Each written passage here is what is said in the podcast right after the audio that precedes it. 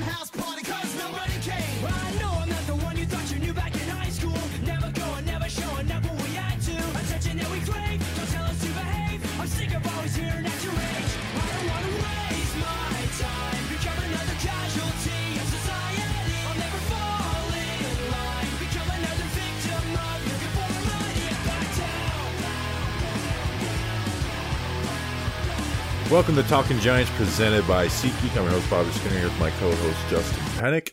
And we've got ourselves a Dan Duggan interview, which is about 40 minutes.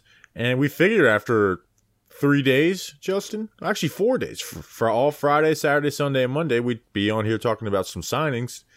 No signings, just departures since our last episode. How are you? No signings. Uh, kind of thank you, Giants. Thank you for allowing us to have a weekend. But hey, it's Monday. It's Tuesday. Let's let's get rocking and rolling again. Uh, I got the feeling last week. It's like, oh, we got some additions. We got the, some additions.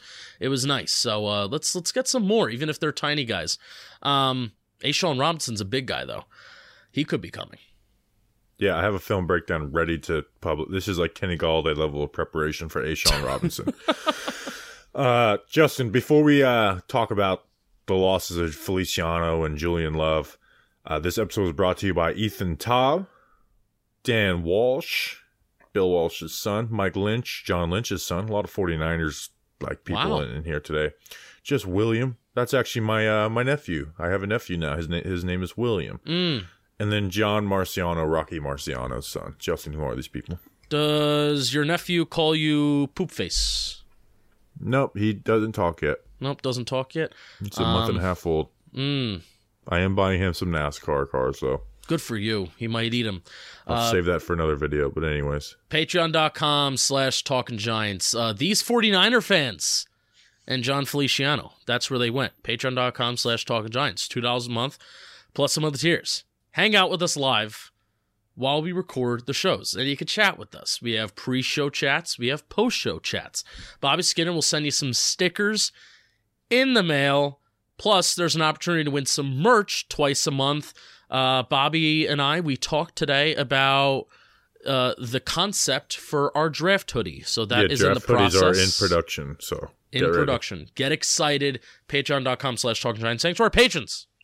I'm wearing last year's draft hoodie. I think you're wearing the year before's draft I'm hoodie. wearing yeah. Th- so this is my favorite hoodie. The what was this? 2021. This Yeah. this was That- talking that's giants. probably our best hoodie we have. It's Yeah. 2021. Talking Giants versus the World on the back, simple font, and then you know the ta- the updated Talking Giants logo on the front. This is my I favorite like hoodie. this one. Like I like the like the champion logo of Talking Giants, but the culture of and I love culture of violence on the back.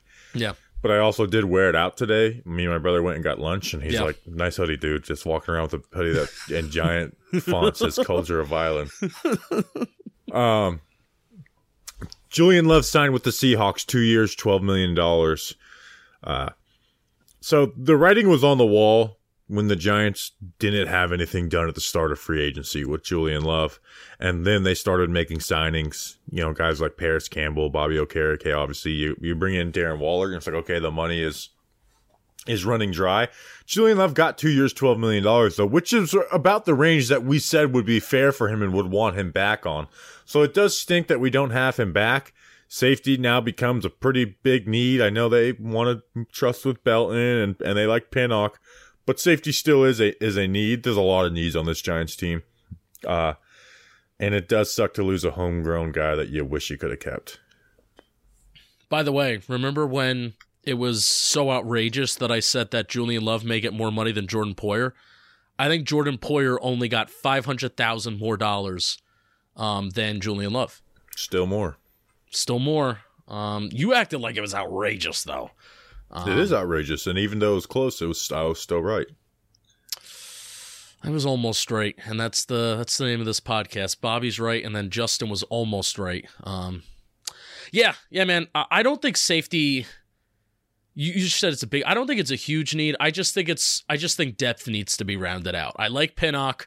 Um, you drafted Belton. I, I know we kind of have a little bit of differing of opinions. I'm kind of tough. I'm tough on Belton for like no reason, kind of because I didn't love the draft pick to begin with, but because he was drafted in the fourth round, I kind of do expect him especially in a system where you already have Xavier McKinney. I expect Dane Belton to be a number two safety at some point within the next one to two years. So uh, I think Pinnock can kind of step up and be versatile. I think he can play deep and Pinnock can play in the box a little bit. Pinnock is still relatively new to the position. He played a corner. Um, what was this? this his second kind of full-ish year at safety, Bobby Jason Pinnock. Yeah, So, he's uh, moved around in both with the Jets and the Giants quite a bit. So I'm excited to see him to see him grow um, with with the Giants, but certainly they need depth. The Giants need depth at the safety spot for sure. Yeah, and and, and Love was a solid player, but kind of he was wanting ten like almost ten million dollars a year, like around that number at the at the bye week when they were talking about negotiating and, and things were seeming like they're going to get done, which obviously he wasn't going to get. And there is a rumor that he was offered more by the Giants originally, but when he didn't take that, the Giants kind of moved on, which you've seen that happen with other players too, like Dalton Schultz, C.J. Gardner Johnson. Um, you know, kind of playing their cards wrong and, and being stuck, not getting the contract they want. So That's it happened with a lot of players. I feel like this offseason, right? Yeah. Oh, yeah. This free agency has been like the N- the NFL owners are loving the way this free agency went. Um, with Julian Love, he was always a solid player for the Giants. I don't think he was at ever any point like a really, really good player. He had some good moments, obviously, really good moments. Um, you know, we talked about it. I went over my PPP notes on him uh, a couple weeks ago, and the guy literally played different a different position the majority of the time every single year. Where there was one year, 2020 cornerback was the position he ended up playing the most. Like they were they were he was starting games at outside corner in 2020, 2019 playing the box, playing a little more free uh, in 2021, and then this year, you know, playing both free and box, but just as a first time as a, in a, in a full time role for the whole season. So was a guy you could always rely on. Like he wasn't a huge difference maker. So like I, I'm not like I'm not weeping at his loss, you know, but like losing Darius Slayton would have been more painful than losing Julian Love. Uh, so it sucks to lose him. Wish we could have kept him. He's he's he falls into the once a giant, always a giant guy. A Oh yeah, the second most successful day two draft pick of Dave Gettleman's era, uh, only to Darius Slayton. yeah, yeah. I agree for sure. Um, and it was a pretty high, like high prospect out of Notre Dame. Like that was one of my favorite picks of the 2019. Like we really liked Julian Love going into it. Yeah, that was a really good value pick, like from the start. Oh yeah, I thought Julian Love was going to be like top of the third round guy. Then obviously we weren't as um as polished in our draft stuff then. But like like he he led the end uh, college football in passes def- uh, deflected his senior year. Like he was a really good corner at Notre Dame. They moved him to safety, and then kind he was he was finally going to play free safety. They finally benched Antoine Bethea, and then Jabril Peppers goes down. He moves into the box, and I felt like that kind of that told the story of his career as a giant. Like came in as a corner, moved to safety, was going to play free. Guy gets injured, he goes to the box. That that was that's what he was. Duct tape, as Joe Judge would Yeah. call him. I have a talking Seahawks question. This is a this may be a wild question, and I could see how you would say the obvious answer is no. But the Seahawks have a plethora of safeties. Do you think there's any shot that Julian Loves makes makes a move back to corner or even nickel? Because remember he was drafted to be a nickel corner, and he kind of just never was. I mean, I nickel corner was such a huge question for the Giants that that was like that was you know our first ever Camp Battles podcast was like Julian Love versus Grant Haley as the nickel corner, and I even it wasn't even just fandom. Like you know, I remember Dan Duggan was like, I think Julian Love should be their nickel corner going into this year. Um, I mean, the Seahawks right now at safety they have obviously uh, Jamal Adams. Jamal Adams. Who who who else do they got there? Ben Baldwin's like a Seahawks fan, and I know he was saying how they have like they have a lot of safeties. Quandre Diggs, who's a solid player. Um, yeah, I mean, maybe they're trying to work some more three safety sets. Um, but I mean, they had Coby Bryant, who they liked in the nickel last year, True. uh, and Tariq Woolen. So I, I don't know what, what exactly they're gonna they're gonna do. But I, I'm I'm actually excited to watch him though for them because like okay, this is a guy who's never really had a defined position except for one year, and now he goes to a new team to see how they value him. So we Yep. we we love Julian Love. Uh, nothing but respect for him. And he tweeted talking Giants first the world, which was awkward because I two days before I said I might let him. I he might be my unpopular let walk guy. Yeah, I I have a I have an idea that I'm not rolling out publicly yet. And Julian Love was a player that I wanted to explore possibly doing something with that idea with. And now we can't. One less player on the list. See ya, Julian Love. Giants also lost June, Jon Feliciano to the 49ers, who signed a one year deal. We haven't seen the money on that. Um, we know that Nick Gates was offered the minimum and they said we're not negotiating, like take it or leave it. Obviously, got a bigger deal there. I wonder if that was the same approach with Feliciano and it's like, okay, I'm just going to go get whatever I can out there. I, I again, I, I'd like to see the number on what he got, but the Giants are in a spot now. They have no centers on the roster. Um, and it'll be interesting to see how they attack it. Like Ben Bredeson, who was their second best offensive lineman when healthy. We talked about this a little bit with the Dan Duggan interview before Feliciano left. Um, so just take that into note when you're listening that you don't need to tell us that Feliciano's gone. Uh, Bredeson did play center in preseason, right? Like you, you got to think the natural transition is for Ben Bredeson to play center. They want Ezeudu to play left guard, and I, I think that closes it. Obviously, they're probably going to want to improve there in the draft, but there's a lot of, I'm telling you, a lot of positions need to be improved on this team. A lot, like a lot. So don't go into these first two rounds of the draft thinking like we got to get this position, this position, because there's needs, you know. And if they take a position in the first round that you think isn't one of their biggest needs, like to take best player available, man, this team is not talented enough to not take best player available. Obviously, with some limitations, like don't take a tackle at pick 25, but so it's it's a but it's a huge need, and even if you want to put Ben Bredeson there, he's been very injury uh, prone for the his first two seasons as a Giant too. Yeah, and especially if we're talking about pick 25, which is why I'm becoming more and more in favor of team trade back, but of course it takes two to tango, right? You can't just you can't just especially trading back from 25 is very different from trading back from a top 10 pick or a pick that's in the teens like the Giants had um, a couple years ago with the whole Toney trade, right? But um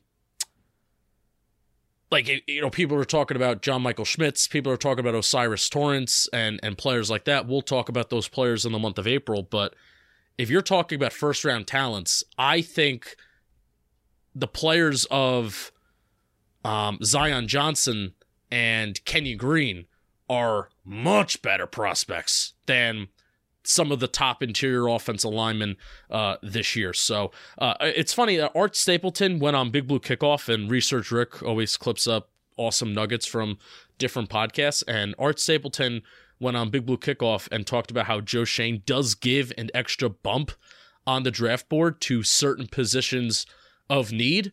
So while there are a lot of positions of need and the Giants may, you know, the Giants may not force a certain pick, Joe Schoen does give a little bump to positions that the Giants do need in terms of how they evaluate their draft board. So I do want to keep that in mind. Yeah, so center a huge question mark now. Uh, but I, I would almost assume they're telling Ben Bredeson, just like Nick Gates in 2020, like start practicing your snaps. I, I think I'm going to work to confirm that, even though Ben Bredeson doesn't have Twitter.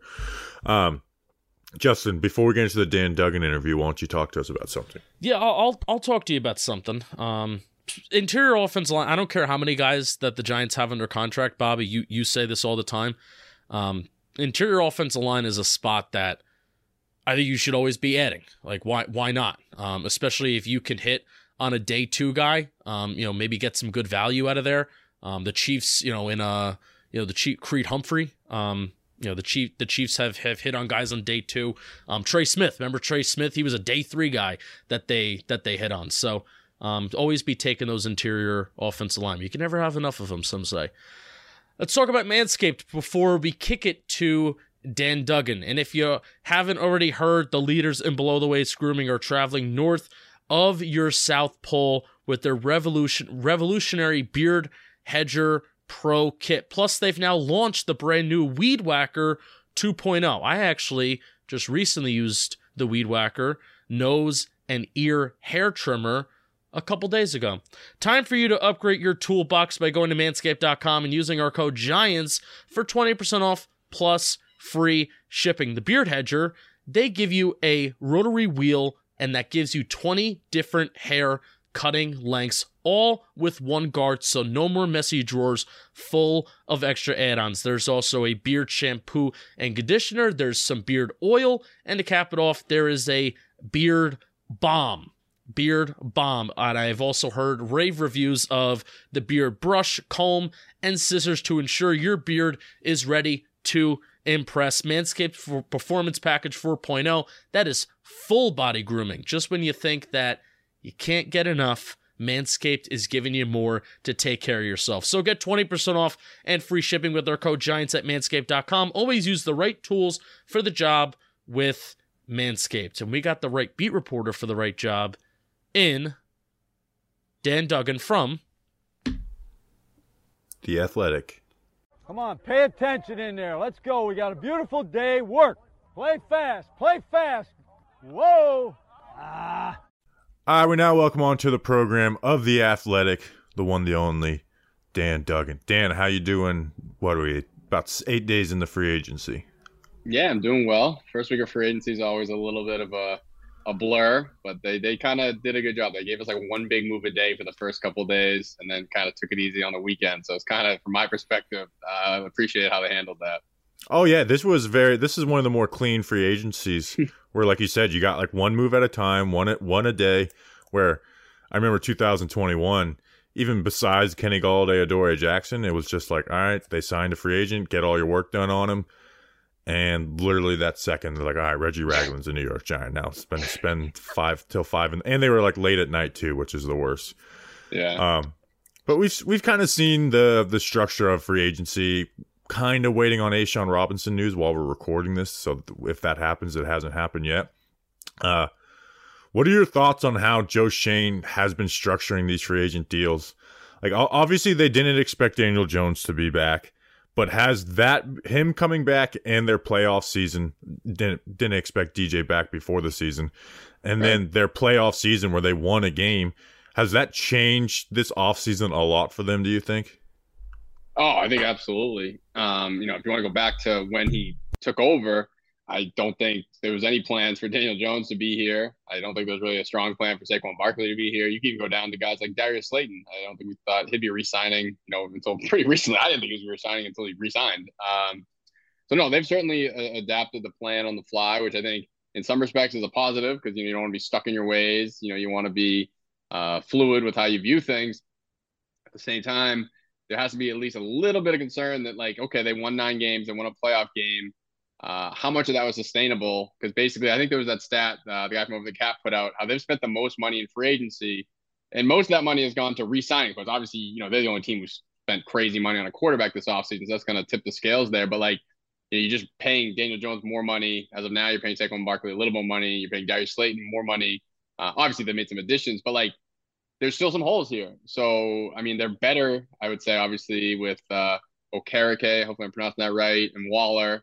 Um, but there's again, there's still plenty of holes. Obviously, they created one with uh, Julian Love's departure, so they're they're being more aggressive for sure. Uh, even the way I think you touched on structuring deals, I, it's so funny. I just everything Joe Schoen does right now, it's like oh, master class by Joe Schoen. I mean, these are very basic structures, and they're very kind of, you know, we're backloading them because we want to try and squeeze as much into the cap. So we've we've seen the pros and cons of that approach. I don't think they're doing anything um, too revolutionary, but I think the way he's structuring does speak to the fact that they're kind of going for it a little bit here. And I, I, I don't think that was necessarily the, the idea 12, no, let alone 12 months ago, probably six months ago. Um, but the way the season finished and where they're at now, they decided to kind of hit the accelerator on their plans.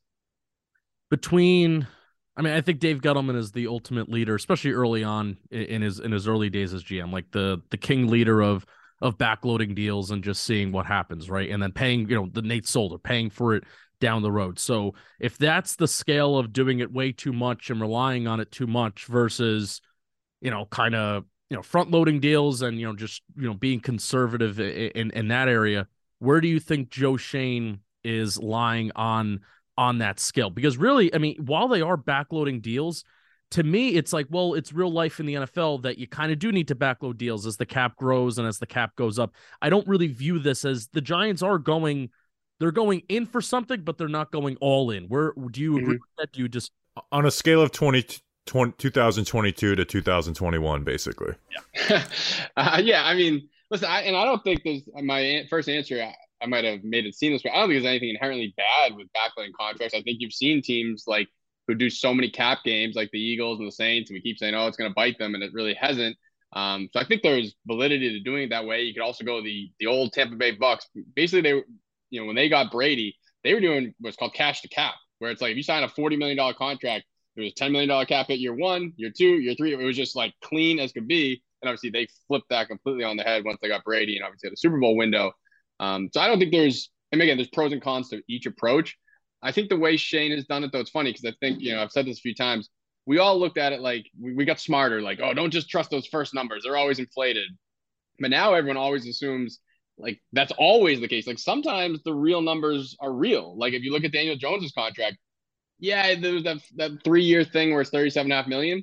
The first two years though, it's 41 million and really a little bit more because he's going to hit some of those incentives unless he just gets hurt or is you know abysmal. Um, so that to me was was a real 40 million dollar year deal. Uh, Bobby Okereke, like he's getting 22 million over the first two years. That's 11 million a year. Um, so like these are these aren't just like some crazy like Alvin Kamara. If you look at his contract, his last year of his um, contract like a 25 million dollar base salary, which obviously he will never get. But when you look at the average annual value, it's like 15 million dollars a year. But that's that's just funny money. That's not real.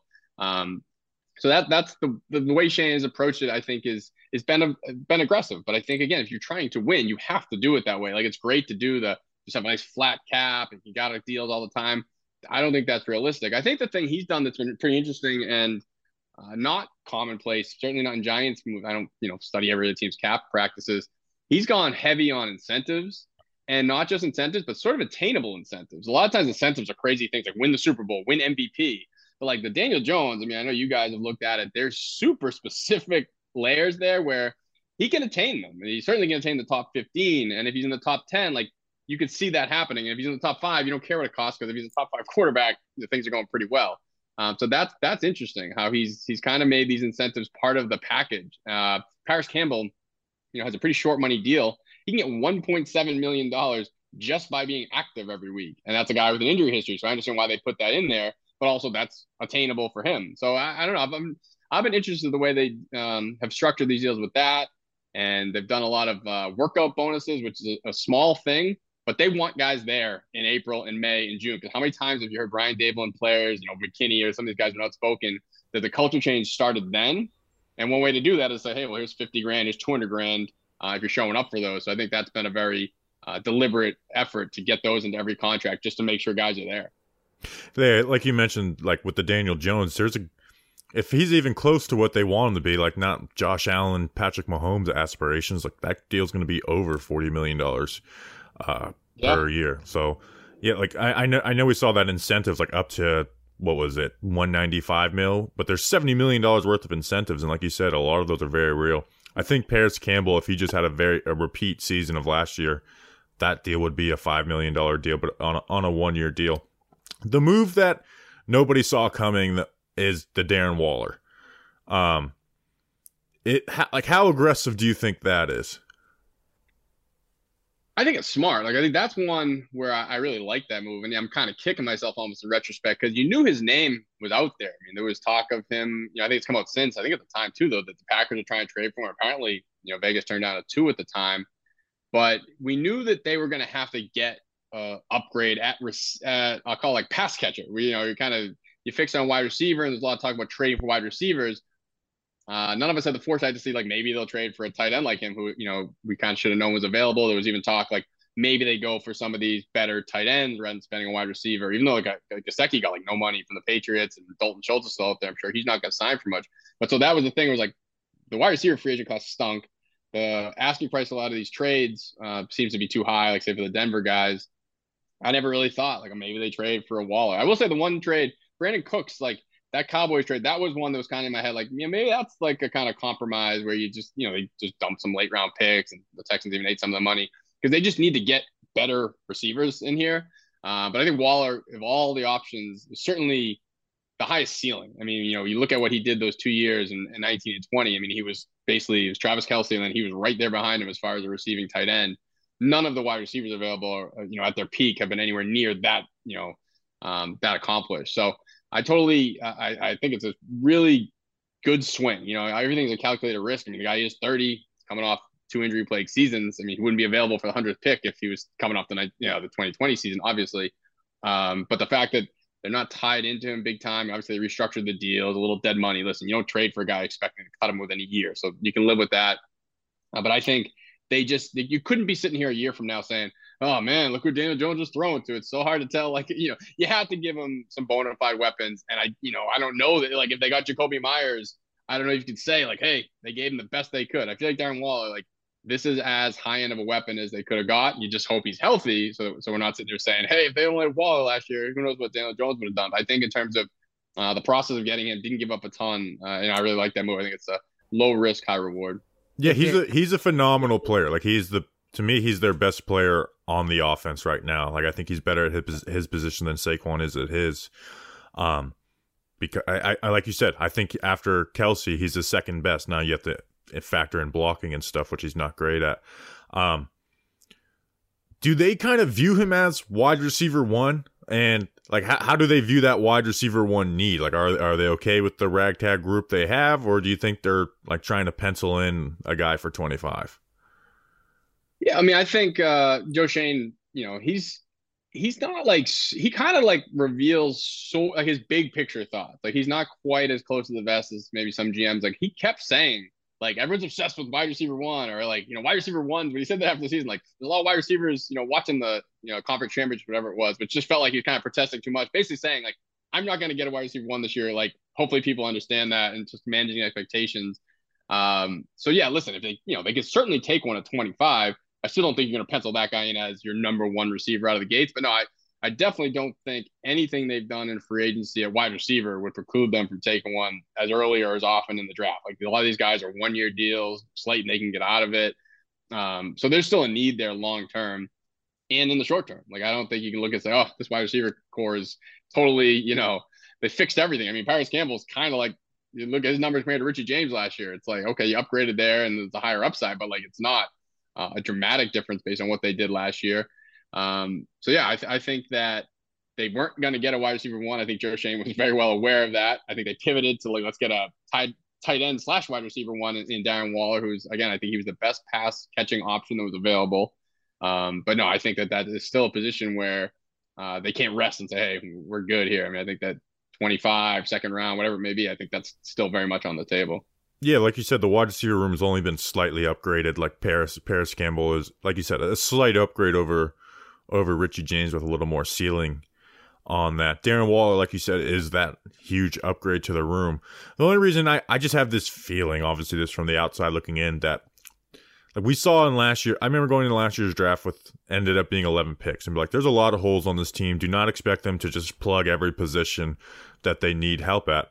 And then they did that. They basically like every position that was of dire need, they went safety, tight end, linebackers, like every every position they went and plugged like plugged holes and, and almost drafted for need. Where I kind I I worry slash think that they might be just like, all right, we got to get our wide receiver at twenty five, kind of like kind of like they did uh, with Gettleman and Judge in 2020 with getting Toney, where it's like, ah, we didn't get DeVonta Smith, let's trade back and get the next best guy on our list. Yeah, well, I mean, the line I used last year, you know, thankfully for the Giants' sake, it's a little less applicable. Is like they had so many, so many needs. You could just, you know, take best available, and you're still going to hit a need. Uh, they're not necessarily in that boat, but like you said, you, you tick off some of the positions there, like cornerback. Like they haven't even, you haven't even heard them attached to a guy, and that that's a, I think, a pretty significant need. Um, so that's a spot I think definitely could be in the running for for the first round pick. So wide receiver or corner, probably the two um, you know, priority posi- premium positions that could be in play there. But you know, you probably can rule out like a tight end in the first round. You probably rule out a running back. Probably rule out inside linebacker. Uh, try the offensive tackle. Pretty much anything else I would say is on the board, and you're still saying you know you're certainly addressing a need, but uh, there's a wide range there of needs they can fit. So I think they can be able to match those two things up. Um, but yeah, no, I, I think that to me, cornerback sticks out. I mean, I haven't you know, with like Dane Brugler's mock drafts and stuff, and it seemed like there's cornerbacks in that uh, range, and it seems like there's wide receivers in that range. So uh, I think either would probably be the the kind of favorite if I was setting odds right now where they go with that pick. I want to go back to Waller for for a quick sec because as as the week went on last week and as the move fully kind of set in, I'm like, you know, really sitting there being like, this is this is a big deal. Uh, this is a big deal for Daniel Jones. Like besides Saquon Barkley, but even you know, not even counting Saquon Barkley, like this is the best receiving weapon that Daniel Jones has had throughout his career so far. So, what is the role you envision for Darren Waller? Not necessarily schematic wise, but is this you mentioned like you know is this the number one target move that Joe Schoen made this offseason without costing us wide receiver one assets? And here's the main thing: will he be relied upon like a number one target, getting 100, 110, maybe even creeping up towards 120 targets? Because that's a lot of targets, and I don't know if there's been a singular receiver that's that Daniel Jones has thrown to his career that's gotten like 100 plus, 110 plus targets. Yeah, no, I mean, I would think so. I mean, I, again, you just kind of look at what else is there. I mean, obviously, you want to have a balanced offense, this and that. Um, but it's you know, you don't have to look too far to this coaching staff's background. Obviously, Mike Kafka spent a lot of time in Kansas City. We saw how they featured a tight end. Brian Daboll was the tight ends coach in New England when when Gronk was uh, in his prime. So they know how to feature a tight end. Now, uh, you're gonna want to. They're gonna do you know all the stuff they do. They're gonna move guys around. They're gonna have a lot of that you know quick passing in to get the ball into some of these guys' hands and, and that type of thing. But I would think uh, Darren Waller is going to be, you know, when you're getting making out the game plan, it's going to be how we're going to kind of feed this guy first and foremost. And I also would think, um, you know, Daniel Jones is back in the pocket, he's probably going to trust him, uh, you know, more than some of these other guys too. You can, uh, you know, it's funny. We t- it's like some of these things sound like Kenny Golladay, where it's like, I don't, you know, he put it up for grabs for him, something like that. But I just think Waller is um, certainly a more dynamic player, so you hope he'd be open more often than Kenny Golladay was. But I would think he should um, be that number one kind of safety valve for Jones. And I certainly think that would be the plan going in here. I mean, if he's getting like out targeted by Darius Slayton or Isaiah Hodgins, I feel like something either went wrong or Darren Wall probably got injured. So I think going in, a healthy Darren Wall, I think certainly be uh, their clear cut number one. Quick trivia: Who, what receiver or tight end had the most targets uh, in a Daniel Jones season with 109? And what year? Oh, 109. 109 targets. Oof. I gotta think of someone who stayed healthy.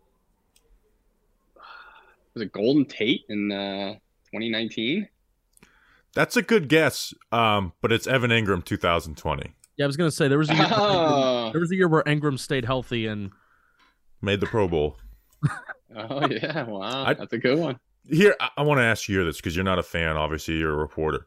Does it aggravate you as much as me that this idea that Evan Engram's totally revamped his career and is like, oh, he never did anything of this on the Giants when he's having like his third best year in yards per game, and he's he's simply like he's not being targeted down the field. He's simply just almost become like a gadget tight end for them because it drives me nuts every time. It's like, look what Evan Engram did outside. It's like he's he's done that before. 2019, he was actually a good player, but anyways. Uh, oh, I think the thing is, he was the the poster boy for change of scenery was doing well. So even that, the reputation kind of going with it, where like maybe he didn't produce better, but I don't know. I didn't, you know, watching every game, he might have the same amount of drops or tips into interceptions, stuff like that. You just don't, you don't hear about, you don't see about when guys in Jacksonville. And he did have some, he had some monster games in the second half of the season too. So I think that kind of like formed people's opinions. It was a fresher thing, like when he kind of went off there in like a four game stretch. Yeah, he was best on primetime TV, is, is I think what it was, and the, and the Jags were good and fun. So obviously that that brings that raises all boats.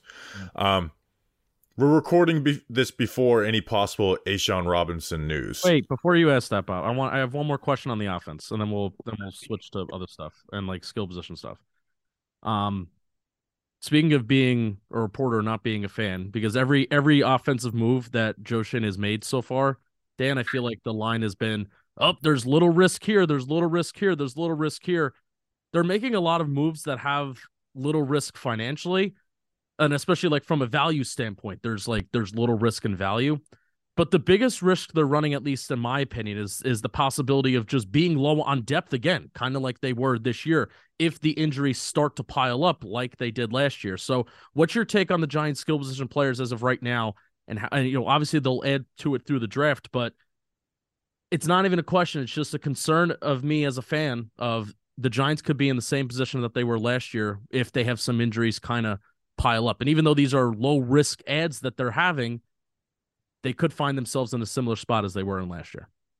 No, I, I see what you're saying. It's almost like you add up so many quote unquote low risk, high reward guys. Well, if all the risks are realized, all of a sudden it becomes a big risk because you know, Parris Campbell was cheap because the guy couldn't stay healthy in Indianapolis. Darren Waller was available because he couldn't stay healthy. Uh, you know, obviously, like it was funny when people freaked out about Sterling Shepard come back. I mean, it's like the minimum of minimum deals. I don't even think they're counting on him. I look at Shep really as like Wan'Dale Robinson insurance. If you know, I don't think Wan'Dale. I mean, he said he will be, but we'll see. I don't think he'll be ready for Week One, and if he's not, you have a guy who uh, is you know been super productive. Great report, Daniel Jones. Obviously, great for the vibes. But you you don't you know you're hoping he's there for four to six weeks, and then Wan'Dale comes back and, and supplants him, and it, you know if, if it even shakes out that way. Uh, but I, I hear what you're saying that like we all this is the time of year where you look at best case scenarios. I think if you're a fan, it's like, well, hey, we got the guy who got you know 1,200 yards receiving. It's like, well, that was you know going on three years ago now. So it, it's it is certainly um, you know if you look at a half glass empty, you could say you also you getting the guy who missed you know however many games the last two years. Um, so no, I think that's valid. Um, it's hard like it's hard to really build up the depth. I mean, you're gonna just make a lot of like Jeff Smith signings, or you know, because again, like Richie James last year when he signed, nobody we we're, we we're sitting here on this podcast talking about Richie James, and he turned out to be a really valuable depth piece. Yeah. Uh, so that you know, we, we're not going to react to those guys now, and then obviously, you know, you come across Isaiah Hodgins off the waiver wire, and you know, mid-season. So like those are the moves that are kind of you know, depth is kind of hard. You know, it's like if you talk about defensive line, that's where Bobby was going next. Like, seems like they're really targeting that with like legitimate NFL guys um, to build that that depth up. But a lot of the other positions, you're just taking cheap flyers. You're going to get some draft picks, and you just hope that if some of these injuries do strike, that you have some depth built in. We've got about a two year window with Isaiah Hodgins come breaking out to like boost guys up like Jeff Smith. Like no one knew Isaiah like like that guy can become a player. Oh, totally. With Leonard, with A'Shawn, I don't want to talk about defensive line, but is there any chance Leonard Williams is not here? Because uh, to me, it doesn't make any sense for him to not be on the Giants. Uh, yeah, a chance. Yeah, I, I, think there's a chance. I mean, I, I, look at it. It's like usually when you're in these situations, there's kind of like two options. Like, like say James Bradberry last year, they were either going to cut him or trade him. Like there was, you know, people could fantasize about other things. They weren't going to do any of those two. I think with Leonard Williams is like five legitimate options, and I think there's pros and cons to all of them. You know, some more likely than others. Like, I think the least likely option is they just like leave his cap hit alone. He plays out the season, and then they move on the season. I don't think that'll happen. The other four, and I don't think they'll trade him. I don't think anyone's going to take that contract. I don't see that happening.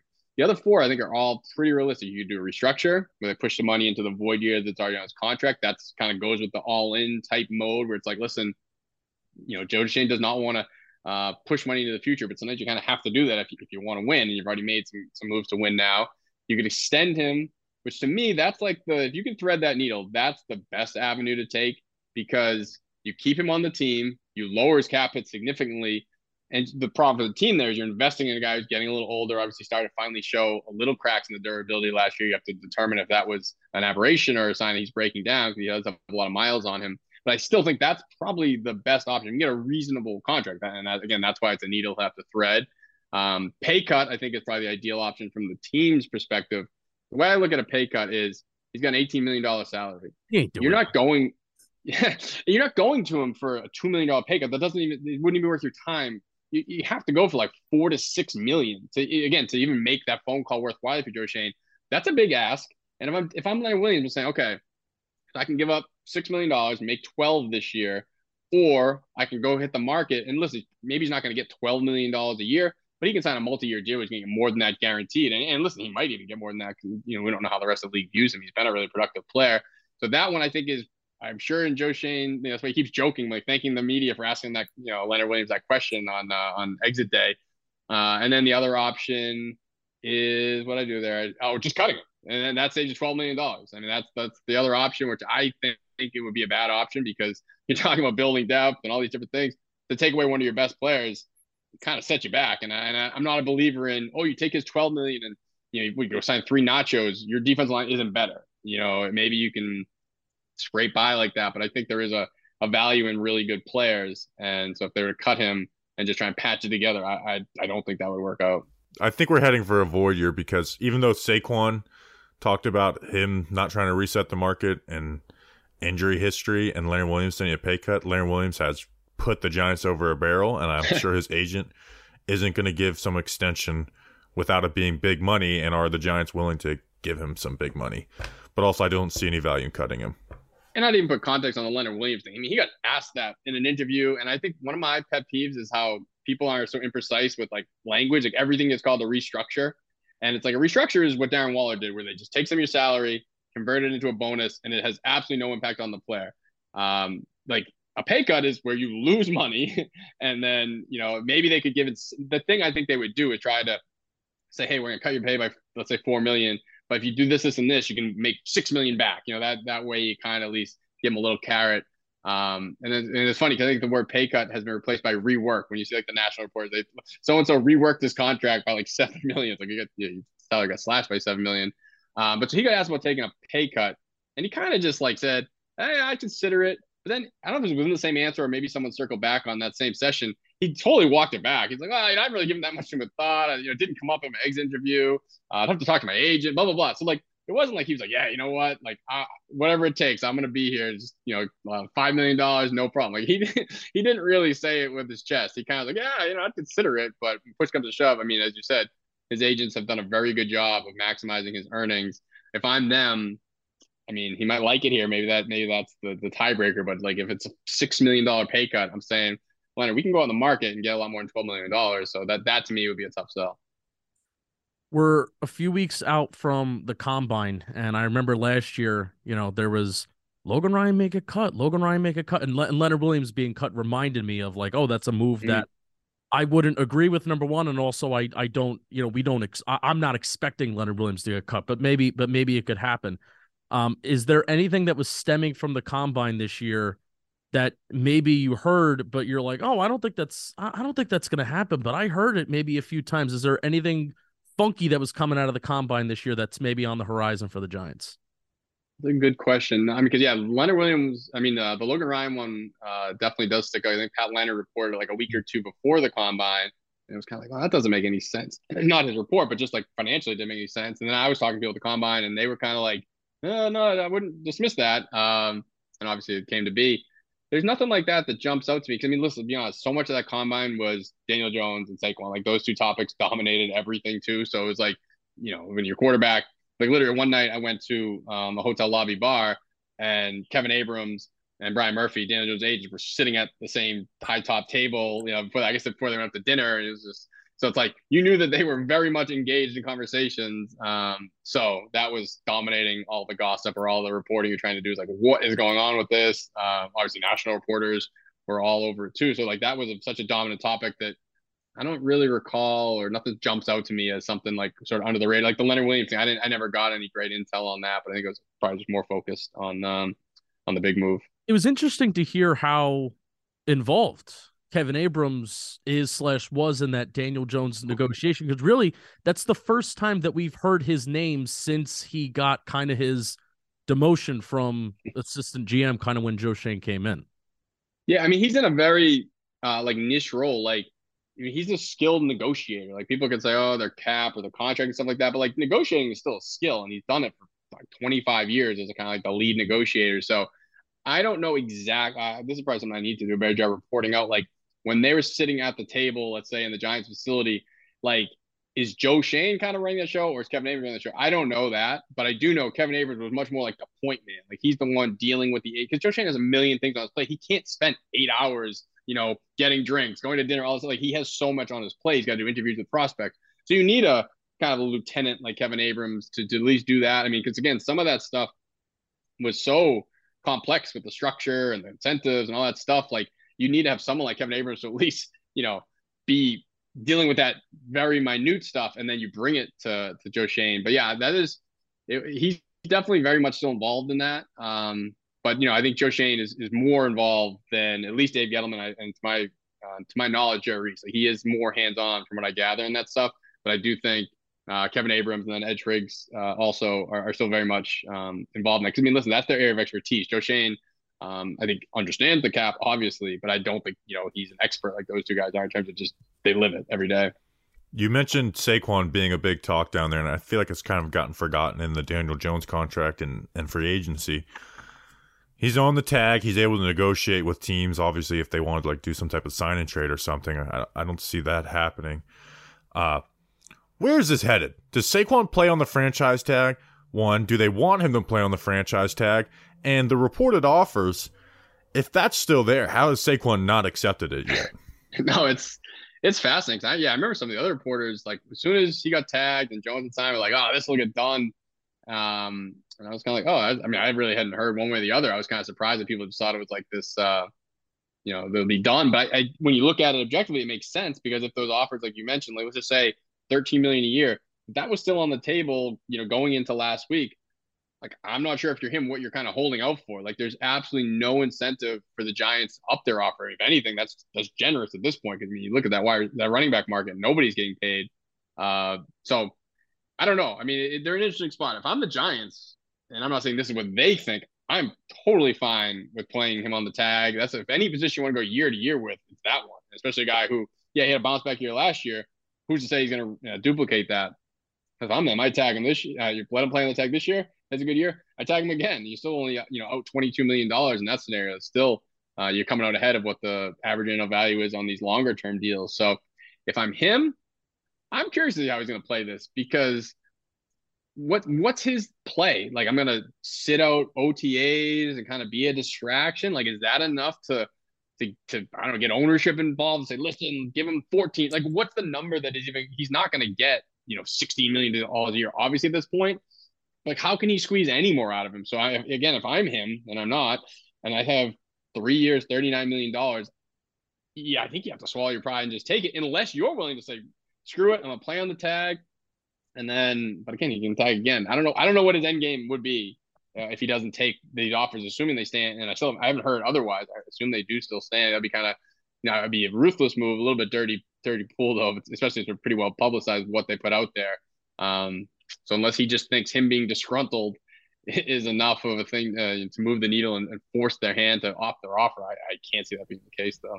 Yeah, it's fascinating from every angle where it's like, I don't think he's a guy with the not just running back position in general. Like I hate when there's generalities made about the running back position, but Saquon Barkley in particular with his injury history and his ability and uh, not just a history of injuries, but a history of not playing well when dealing with like little bang ups, you know, not major injuries, missing games.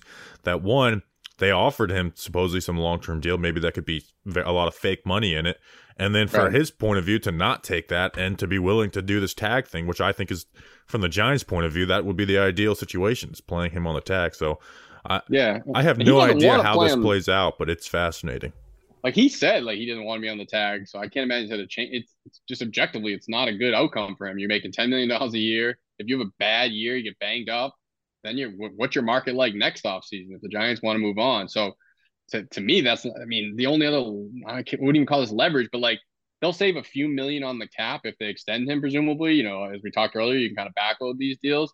So maybe he's waiting for them to like come back to him and say, "Listen, we need like four million on the cap. Let's get this deal done." And he says, "Fine," but throw in an extra, you know, five hundred grand a year. I don't know. Like I just think he has zero leverage. If Miles Sanders went out and got like twelve million dollars a year, then you can say, "Look, at the running back market is you know is bountiful. Let's let's you know I'm better than this guy." Miles Sanders got like six, so it's just I just don't see him having any leverage. And again, if I was advising him, I'd say, "Listen, man, stinks. We thought we were gonna get more. Still pretty good offer. It's where you want to be. Definitely wants to be in New York. Kind of swallow hard and, and take it, but uh, it's easier said than done. I guess if you sight set on one thing and you feel like you're getting underpaid by an organization that you probably feel like should value more, I can understand the human element to that to an extent. Yeah, I mean, it seems like the really the only leverage he has would be to not show up the training camp, which is like is is a guy like Saquon Barkley going to not show up the training camp? That's the question. So, Right. like even OTAs and minicamp, him not being there, I don't think it even moves the needle for. I like I don't I don't see Giants fans even being mad at Saquon for not showing up to minicamp and OTAs, and like we should be, you know, that's something that oh, yeah, kind or of just being overblown. accepted. Like, yeah, no, no, that. But again, like, and then he's a very image conscious guy. Like, he would lose the fan base if, if he, if you know, everyone kind of knows what these offers are too. And if he just like hold, no, it wouldn't be a holdout, but he just skips training camp out of you know, um, his anger about you know kind of being mistreated by the Giants. He's not going to get a lot of sympathy. He's a you know he's a very marketable guy and brand conscious guy. So I don't think he has a lot of great options. And I'm sure the Giants feel that way too, which is probably why they're just, you know, whenever you're ready to come sign that contract, big guy, because I, I just can't see why they would give him a penny more than what they've offered. And honestly, you could justify, you know, giving less. I, I don't think they'll do that either. So there's a curse right now of tw- players that have tweeted talking Giants versus the world uh, being done. Nick Gates gone, Julian Love gone, Chris Myarick they just traded for Darren Waller, which makes his job less less uh, secure. But with the Nick Gates part, what is the what's happening at center? Like, are are they kind of like got their offer out for Feliciano and they're expecting to come back? Like, are they willing to put a guy like Bredeson there because they like Ezeudu? Like, what do, what is your feel on the center spot? Because it's it's right now it's a huge like they don't even have anyone that plays center on the roster really. Yeah, no, I'll be honest. I'm a little surprised that Feliciano isn't back on some you know one year, two and a half, three million dollar deal. Um, I mean, I can't imagine he thinks he's gonna have some super strong market elsewhere. Uh, I think he's more valuable to I wouldn't even say the Giants, more valuable to like Bobby Johnson, Brian Daboll, and Joe Schoen than he is anywhere else. So I would still think that's how that plays out. Again, I mean, he's not a guy that they're gonna want to spend a lot of money. I, I can't imagine he's can be deluded to thinking he has a you know a big market out there and now we're a week in he hasn't signed. So i would think they bring him back. To me he kind of feels like an ideal stopgap type guy where you can draft a center not feel compelled to start that guy as a rookie but then you know next year you know again feliciano would definitely be a one year deal. Okay this guy's you know apprentice for a year he's ready to take over. But if for whatever reason um, they don't bring him back i think bredeson is, is certainly one of those guys in the mix i think I think the goal and the plan is for Ezeudu to start left guard. I mean, you drafted him 67th overall. You know, there was definitely some some highs and lows last year, but you draft a guy uh, at that point, you have to expect that he's going to develop into a starter in year two. I don't think that's unreasonable. I think you probably saw enough to make. And, and if he doesn't, they have other options too. I mean, Joe Schoen keeps talking about how they have like 15 guards basically under contract. Um, but so then center, I think you have a, a mixture of like Bredeson, Shane Lemieux, Jack Anderson. Like none of those guys are going to get you excited. But like again, it's sort of like a strength in numbers thing where you let those guys battle it out. I'd probably put Bredeson uh, as the top option. I remember talking. I think I was talking to Pat Flaherty after last season, and you know that was a thing they discussed. I think he taken a few snaps here and there. Like they think that could be his home. Um, so that's the new coaching staff, and it feels like um, they view it that way too. So maybe that's a way to get a guy like him on the field who has you know been pretty solid at guard, but you know centers are less valuable than guards. You can kind of maybe get by with a cheap guy. Maybe maybe that's the route they go. I still still think Feliciano will be back, but uh, I'm not sure quite what the hangup is there. Yeah, Bredeson's one of the more intriguing players on the roster because, I mean, he when he played, he was their second best offensive lineman. Uh, but again, like he did the year before, where he was bad, the injuries, and then like you said, Ezeudu. Ezeudu showed signs of improvement. It wasn't out there being a world beater, but did show signs of improvement for a guy who needed it, but has that athletic profile. So it's like, do they put him at center? Like, is he gonna be a backup after performing better than guys like Glowinski who have bigger contracts? So, Justin, do you have anything else? I have nothing else. Thank you, uh, Dan Duggan. Some say you're an award-winning uh, journalist. Yeah, what do you think we should do with the Tony Award? Because I'm kind of like a little burnt out on it. No, here's But- here's a different question. Here's the thing: is I don't like the fan vote. But here, here's here's a different question though. What what do the other be at least some of you know the beat reporters that we're close with and stuff like that? Do you have an idea of what they think about it, and do you guys view it as like an award that you're proud of, or is it just a joke? I- I'm certainly proud of my uh, my trophy, and also didn't Jordan like campaign for it and was like kind of butthurt that he didn't get it. So that alone makes I want him to come want to do it again just so he can't win, so he can be upset about it again. Because wasn't that the case? He was you guys did some sort of thing on Twitter where you were like, you know, saying why he blew his candidacy somehow. I- I Well, forget Danny the ins and King broke the that. news that Nick Gates and Ben Bredeson would be rotating on Saturday Okay. night. Uh, Danny King, King of Scoops. Um, and Jordan tweeted that out the next day and didn't credit Danny King. So I think I Ah. think he lost probably about twenty votes or so, and that ended up mattering. Um, okay. we thought about doing like it because it's it's not about being a good person it's about being the best beat reporter about doing like a point system of you get a scoop on a free agent signing type of thing you get it you know it, but that's just too much work for us to keep up yeah, with that everyone feels like a lot of work. Uh, if it did if hey if it did happen ryan dunleavy would be like number one right now he's been yeah, he's killing it this offseason. I, I mean, I've never. That's the most I've ever seen a beat reporter go to war with the with Giants fans on Twitter, and then getting the Daniel Jones news. I'm sure felt like some pretty good vindication for him. Yeah, when you get him, I told you, you got to get him on. I mean, he would be he'd be a riveting interview for a lot of reasons, but to to, to take you inside that like three week phase he had there, where he, like you said he was going to war, and then he gets the scoop. Like, I mean, that was he had a he had a run there for himself. Yeah, I think we're gonna get him on at some point. You know, once once the draft's over is when we kind of move into more interview based stuff. But yeah, he was Okay. I I mean I had I've been I've been paying attention to this since 2019 really, and I've never seen a beat reporter just wage a two week war with just like just trying to destroy narratives where it's like Dunleavy, you got to give it up, man. Like they're, they're fans, like they're they're gonna they're gonna defend their guy. He's Dan- entertaining. Dan, we appreciate you. Uh, we'll talk soon. Thanks again for uh, coming on. Everyone, go subscribe to the Athletic. All right. Thanks a lot, guys. Hey, Shula, you better hope I never get back in there. I'm gonna kick your Hey, baby, let's go out there like a bunch of crazy dogs. and Have some fun. All right, thanks Dan Duggan for coming on the podcast. In today's episode, today's podcast is sponsored by SeatGeek. That's right, geeks. Get some seats. Baseball is back, and to celebrate, SeatGeek is giving a special offer to our fans. Use code Jomboy Preseason. This is different than our usual code. Jomboy Preseason for 15% off your order, whether you are a first time buyer or not. That's huge because a lot of times, you know, it's first time code off. This is like if you've used SeatGeek 10 million times, you can get 15% off with Jomboy Preseason. If you don't know what SeatGeek is, they're a ticketing app that makes buying tickets super simple. SeatGeek puts tickets from all over the web into one place to make buying simple and rates every ticket from 0 to 10 to make sure you're getting a good deal. Green good, red bad. Simple as that. The code uh, works on tickets to anything and does not matter how many times you've bought tickets using SeatGeek before. So again, you don't have to use this on baseball, even though this ad is about baseball. So Jomboy preseason is going to get you 15% your uh, next order. And again, this this offer ex- expires at the end of the month. So draft month rolls around. This uh, this promotion is done. So go use Jomboy preseason. Use it for hockey games. The Devils are awesome. Uh, we've got the hookup for you right now. Use code Jomboy preseason for 15% off tickets at SeatGeek. All right, Justin.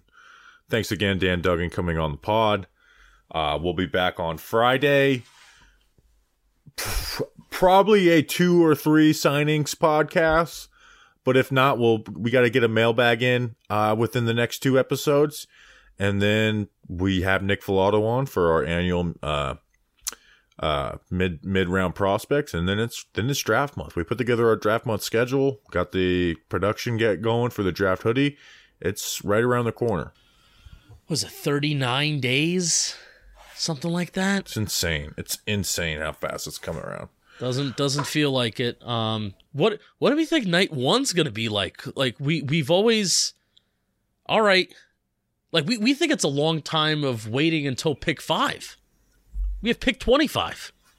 I mean, 2021, we wait, had to basically wait till pick 20, but we were on the clock and not. Oh, but right, but there was the excitement of the trade though. So things were happening in Giants land despite us not picking until pick twenty.